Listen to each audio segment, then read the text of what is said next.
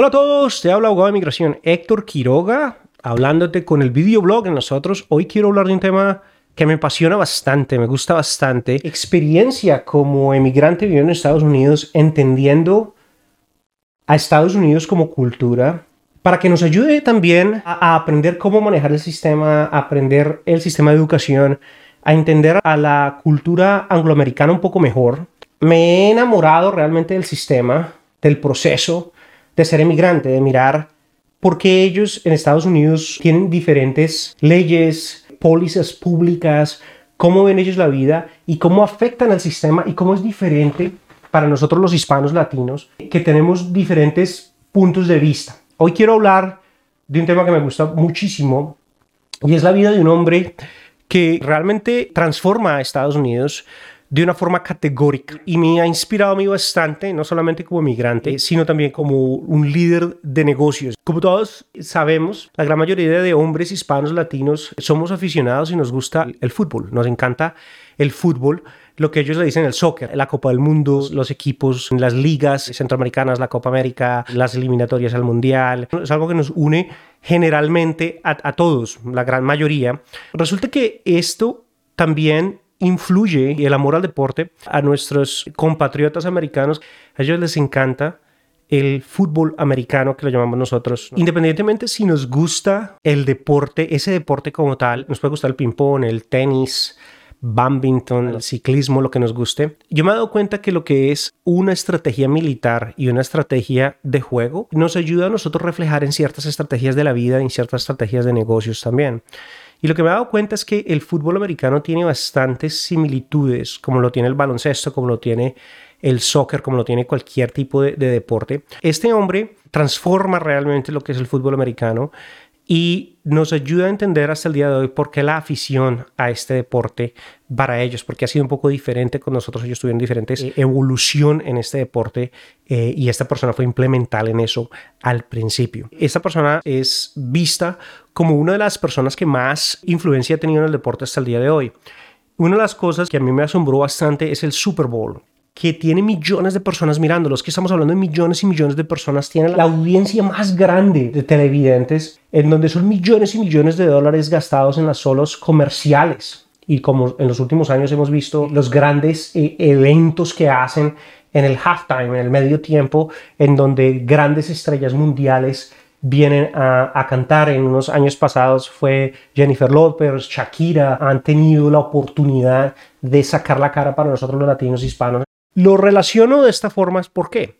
Porque estoy hablando precisamente de lo que es el trofeo, se llama, es el trofeo del Vince Lombardi, el Lombardi Trophy, en honor a esta persona que vamos a hablar hoy, Vincent Lombardi, el coach, el profesor de Green Day Packers, el equipo que realmente ha llegado hasta cierto punto a transformar este juego. El Green Bay Packers era un equipo que realmente estaba sufriendo. Lombardi realmente me ayuda a mí a entender un poquitico la afición porque es una historia tan hermosa que la quiero compartir hoy con ustedes. En 1957, ya un hombre mayor le dan la oportunidad, es como la última oportunidad de él, de ser el head coach. Recordemos que en el fútbol americano la defensa tiene un coach, la ofensiva tiene un coach y hay un coach que es un coach de coaches y son equipos muy grandes, son equipos de muchísimas personas, no tanto como digamos un equipo de fútbol que de pronto tiene 11 jugadores más los que están en la banca, más sustitutos y esto,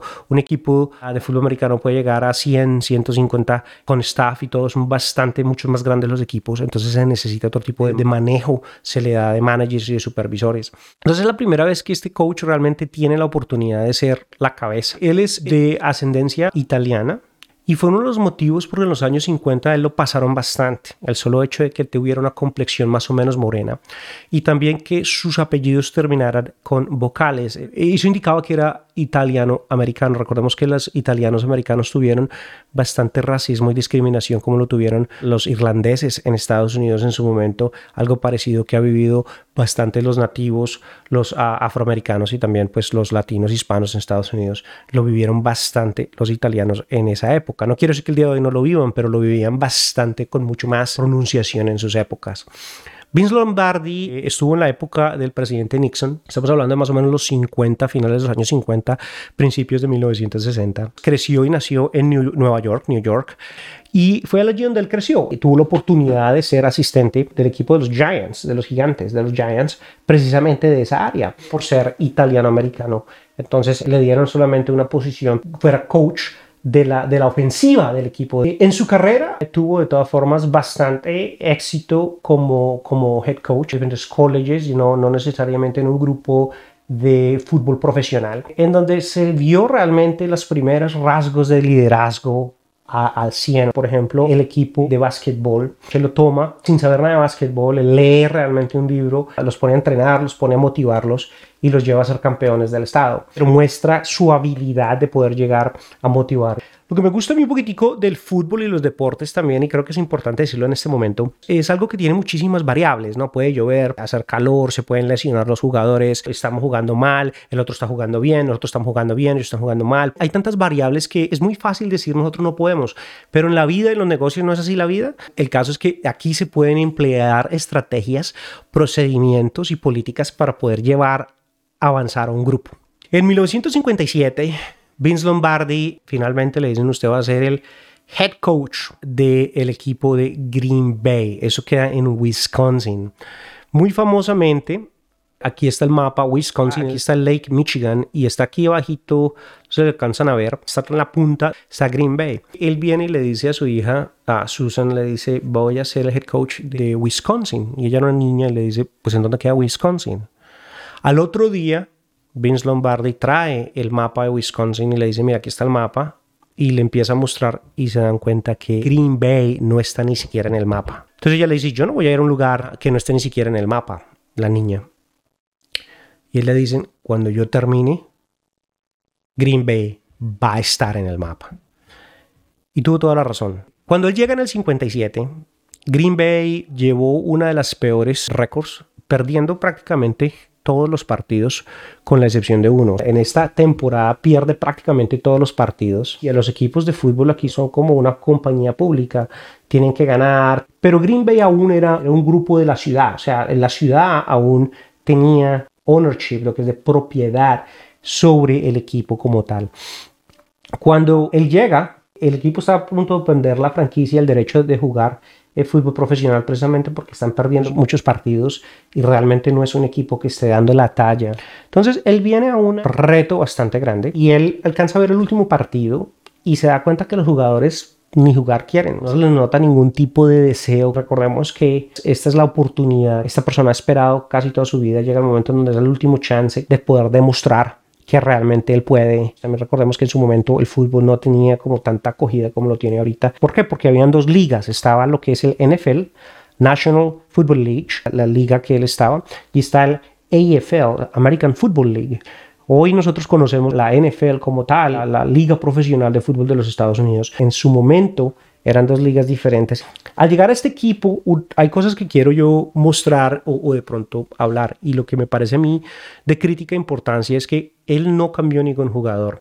Este equipo lo estaba perdiendo todo. El día de hoy, ese mismo equipo eh, tiene 13 personas en el Hall of Fame. Fueron estrellas que aún son reconocidas como estrellas en el fútbol americano, pero no lo eran hasta que Vince Lombardi no vino y los desarrolló como jugadores para que explotaran realmente. En la primera temporada, el equipo fue de haber perdido casi todos los juegos, con la excepción de uno, a la semifinal. Pasó la semifinal a la final y en la final pierden el último juego.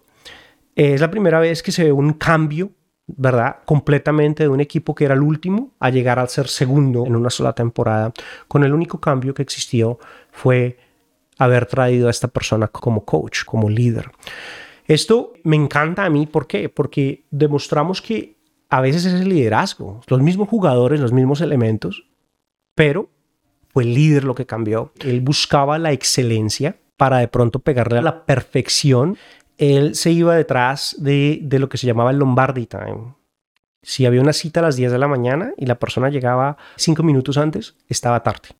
Todos sabían que estaban en Lombardi Time. Lombardi Time son 15 minutos antes. O esta ética de trabajo en la cual él trabajaba y trabajaba y trabajaba como mirando y mirando grabaciones de todas las jugadas, de todos los oponentes, de todos los jugadores, despacio, ¿no? Slow motion. Se aprende a todas las jugadas de todos los equipos para poder saber y poder entrenar a un equipo muy bien. Él sabía la estrategia del siguiente partido, no el partido que estaban jugando este fin de semana, sino el siguiente fin de semana. Estaba él evaluándolos, estudiándolos para saber cómo les podía ganar. La siguiente temporada van al Super Bowl y ganan. La siguiente temporada van al Super Bowl y ganan. Y la siguiente temporada va al Super Bowl y ganan. O sea, gana tres campeonatos de Super Bowl, uno seguido al otro. Y hasta la fecha ningún coach ha podido ganar tres Super Bowls seguidos. Han estado cerca, lo han ganado, pero no seguidos el uno al otro. Lo cual me parece increíble. Coger un equipo que realmente no, haya ganado, que haya perdido todos los partidos, entre, inspire y de cierto punto donde pueden llegar a tres campeonatos seguidos. Claro, cuando esto pasa, pues de todas formas la afición por el fútbol explota, sobre todo por el NFL. Y al explotar la afición, el NFL se empieza a subir como y a establecerse como la liga profesional de Estados Unidos que trae a los mejores jugadores, a los mejores coaches. Creo que aquí también es importante recalcar que una vez él gana el tercer campeonato, él se retira como coach y después se va con los Washington Redskins, que es otro equipo, que lo contratan como head coach. Y él ahí empiezan a ganar inmediatamente, pero así, otra vez, vuelve a repetir y llegar con el mismo equipo a, entrenarlo, a sacarlo y a sacar lo mejor de ellos como jugadores para que empiecen a ganar. Desafortunadamente, el coach es diagnosticado con cáncer, le detectan cáncer con una colonoscopia. Cuando va a una segunda operación, la operación no, no tuvo muy buen éxito y él fallece, teniendo una ovación en todas partes en Green Bay y también pues en el equipo.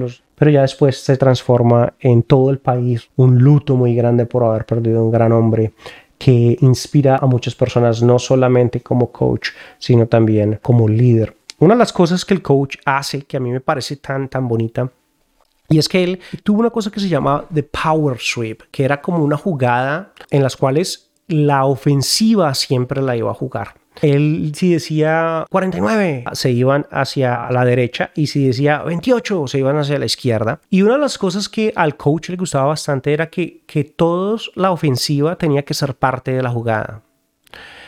Esta se volvió la firma de la ofensiva de Green Bay Packers. Él no se inventó la Power Sweep, pero la desarrolló de tal forma que la tuvieron que aprender y aprender. Los mismos jugadores reportan que la jugaba, entrena, hágala otra vez, entrenémosla otra vez, otra vez, 15, 20, 25 veces. ¿Dónde pone los pies? ¿Cómo pone los tobillos? ¿En dónde deben estar los ojos? Si la persona mira hacia ese lado, quiere decir esto. O sea, de una forma obsesiva. Y no solo eso, sino que él le contaba a todos. La gran mayoría de equipos esconden las estrategias, ¿no? O sea, como que dicen, no, no queremos. Él estaba tan apasionado con esta estrategia que realmente no le importaba que sus contrapartes la supieran porque la tenían casi a la perfección, la tenían tan entrenada. Una sola jugada, de, miles de jugadas que un equipo puede jugar, esta era la jugada, pero cuando la jugaban era la jugada a la perfección. Una jugada que lo llevó a él a llevar a sus tres campeonatos de Super Bowl, a cambiar la historia y a que el trofeo el día de hoy de Super Bowl se llama Vince Lombardi, de Lombardi Trophy, el trofeo Lombardi. A mí me parece eso tan bonito desde un punto de vista del liderazgo, que cuántas veces nosotros empezamos a cambiar, cambia aquí, cambia allá, cambia aquí, cambia allá. En cambio, un equipo, digamos, en la firma de nosotros, firma de abogados, a mí me gusta, la estrategia es esta y la vamos a perfeccionar y la vamos a perfeccionar y la vamos a perfeccionar y la vamos a perfeccionar, sabiendo que no la vamos a perfeccionar. No vamos a llegar a la perfección, pero vamos a llegar a la excelencia, así como lo decía él. O sea, uno se vuelve tan adepto a saberla usar. Entonces, a veces los cambios son buenos, el cambio es crecimiento, pero también la especialización de llegar a una perfección como tal que él mismo puede anunciarlo a las otras personas, a los contrincantes, y aún así pueda de todas formas prevaler y ganar, me parece una cosa impresionante. John Madden, que es una de las personas que, que, también es muy famosa en el fútbol americano, lo, se ven mucho en los videojuegos y tiene también una historia muy bonita dice que él fue a una conferencia en la cual Vince Lombardi estaba enseñando, una conferencia de ocho horas. John Madden estaba ahí. Vince Lombardi habló por cuatro horas del Power Sweep, fueron a un receso, regresan del receso y él habla por otras cuatro horas con respecto al Power Sweep eh, Vince Lombardi. O sea, habla ocho horas en una sola jugada. Esa era la obsesión como tal, que John Madden dice cuando yo salgo me di cuenta que tampoco sé del juego. Si, si podemos hablar ocho horas en una jugada, imagínense. Entonces, me parece que la especialización como tal que llega ese señor, el liderazgo, tiene tantas expectativas fuertes de su equipo que los regaña, les dice, si la jugada no es prácticamente así, los llega a gritar, pero sea lo que sea, siempre tiene la expectativa de que le den lo mejor y lo llevan a ser un campeón. Una de las historias más importantes que hay que mirar con respecto a Vince Lombardi es lo que se llama el Ice Bowl. El Ice Bowl fue la final del último campeonato que él gana, en donde realmente es supremamente interesante porque se congela completamente, o sea, eh, hay nieve, hay hielo, o sea, las temperaturas bajan récord en donde no ha habido hasta el momento una final del fútbol que llegue a tan malas condiciones para jugar. Yo creo que el día de hoy de pronto es un poco hasta incoherente que jugar un equipo de fútbol con semejantes condiciones, donde el balón no se puede, todo está resbaloso y fue el momento en donde él llega, aquí pongo una vez más la foto, a ser campeón por tercera vez de los Green Bay Packers. Él es conocido también por tener estrategias fuertes con sus equipos, su pasión por la victoria, que yo creo que hacia un emigrante, como un abogado, obviamente ganar es supremamente importante, pero para un inmigrante salir adelante a ganarnos la vida, ganar es algo que tiene que estar y por eso me, encanta la, la, historia de él. Él es conocido por muchísimas frases que se dicen. Aquí escogí una de las que más me gustan. Me dicen, The difference between a successful person and others is not the lack of strength, not a lack of knowledge, but rather a lack of will. La diferencia entre una persona exitosa y otros no es la falta de fuerza, no es la falta de conocimiento, pero más la falta de voluntad. Lo que quiere decir es que lo que tenemos en el corazón, eso es lo que cuenta. A veces hay personas más fuertes, hay personas con más conocimiento, de pronto unas personas con mejores opciones, pero realmente es conocer esa falta de voluntad que tenemos para salir adelante. Hay otra, winners never quit and quitters never win. Los ganadores nunca dejan de intentarlo y los que dejan de intentarlo nunca ganan. Me parece importante porque a veces la lucha, yo creo que como abogado lo que viví bastante fue, muchas personas me dijeron que no se podía, por mi acento, por mi inglés, por mi posición como era. ¿Cuántas veces a mí no me dijeron no se puede, no se puede, no se puede? Ustedes saben la historia. Me negaron siete veces de la escuela de leyes con apelaciones y todo. Entonces, ¿qué pasa? Me tocó a mí ponerme a que sí se puede, a que se puede. Fue la fuerza de voluntad la que me llevó a llegar a ese momento. Yo creo que como hispanos o latinos tenemos esa fuerza, es a veces ser tan tercos de decir sí se puede, sí se puede, sí se puede, lo vamos a hacer, vamos a hacerlo.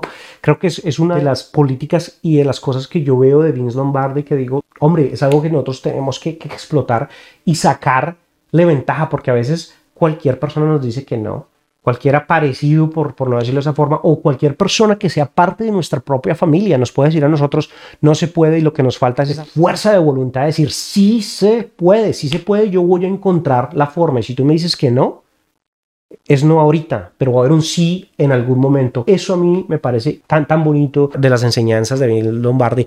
Dice, I firmly believe that any man's finest hour The greatest fulfillment of all he holds dear is the moment in which he has worked his heart out in a good cause and lies exhausted in the field of battle, victorious. Vince Lombardi. Yo creo firmemente que la hora más fina de un hombre, el momento más grande de estar completamente completos en todo lo que él tiene y lo, considera amoroso, es el momento en el cual él ha trabajado con todo su corazón en una buena causa y está derrumbado en el campo de batalla completamente victorioso. en ese momento que nosotros peleamos y lo damos todo, lo damos todo, lo damos todo en el campo de batalla, en la corte, lo damos todo en donde somos en la vida, donde sabemos nosotros a conciencia de corazón y de raciocinio que no se pudo dar un minuto más, que, que se trabajó de una forma tan fuerte y estamos completamente cansados que ni siquiera nos podemos mover porque está toda la energía y ganamos. Ese es el momento más bonito de la victoria en su momento. Me acuerdo un poquitico de la, de la película Pursuit Happiness con Will Smith. Ese momento en donde uno dice, se le dio todo. Me acuerdo mucho un poquitico de cuando pasé el examen del bar. Yo lo pasé del, primer golpe, porque yo no, yo no tenía dos golpes. Hay personas que lo pierden y lo vuelven y lo toman porque, porque les toca, yo no, yo, no, yo no tenía ese privilegio, yo no tenía que pasar la primera vez. Y estudié tan fuerte, tan duro, o sea, es que aprendí las leyes de atrás para adelante, adelante para atrás, excepciones, excepciones a las excepciones, quién dijo la, la decisión, en qué año, qué tipos de argumentos podrían funcionar, qué hubiera yo argumentado en contra. Lo estudié tan fuerte y cuando llegué al examen, yo no puedo decir que ese fue un examen fácil, porque realmente no fue un examen fácil, pero yo me había preparado para lo que era y sabía que si el examen no lo había pasado, no había nada más que hacer. O sea, en mi corazón yo sabía qué hacer. Lo pasé, gracias a Dios, pero fue un examen bastante difícil. Aquí les cuento, aquí está el trofeo de Lombardi. Este es el trofeo que pasan hasta el día de hoy, el trofeo Lombardi. Cada Super Bowl entregan el Lombardi Trophy en honor a él. Aquí dice coaches who learn a play on a blackboard are a dime and a dozen. The ones who win get inside their player and motivate. Los coaches, los entrenadores que pueden poner una jugada en el tablero son muchos. Los que ganan son los que se ponen dentro de sus jugadores y los motivan. Él sabe la psicología como tal de motivar y llegar hasta cierto punto, llegar a ese punto de poder motivar a los jugadores. Bueno, esta es la historia de Vince Lombardi. Me ayudó a mí a entender un poquitico la psicología después del fútbol americano, de lo que ha pasado después de historias muy bonitas, como por ejemplo lo de las del coach Belichick, o lo que es John Madden, o lo que es también Tom Brady, y muchísimos otros jugadores que han llegado a ser parte de la cultura popular americana, que les enseña a ellos ese deseo de excelencia, de llegar a trascender, que es algo que también mueve a los Estados Unidos bastante desde un punto de vista más folclore, desde un punto de vista desde adentro, que a mí me parece importante que como hispanos latinos empezamos a conocer para mover. Esto como abogado me ha hecho muy persuasivo en mis argumentos, porque si el juez o la banca de jueces o inclusive el jurado son personas que les gusta este tipo de, juegos, este tipo de historias, los conozco, puedo yo hacer argumentos que tienen un poco de similitudes al respecto. Entonces recordemos que es una de las cosas que como hispanos latinos nosotros tenemos que entender nuestra propia cultura, no ser hispanos latinos, tenemos que saber quién es el Chapulín Colorado, pero también tenemos que saber quién es Vince Lombardi, también tenemos que saber quién es Tom Brady, tenemos que saber y conocer las dos culturas para poder nosotros persuadir y que nuestros derechos sean también respetados como tal. Bueno, esto lo encuentro en mi camino como emigrante, encuentro la vida de este señor y la pasión por el fútbol americano, sobre todo desde el punto de vista de la historia y de la biografía que nos enseña tanto. Espero les haya gustado este episodio. Soy el abogado Héctor Quiroga, abogado Quiroga en las redes sociales. Por favor, síganme y comparte este video blog. Espero que te haya gustado. Muchas gracias. Hasta la próxima.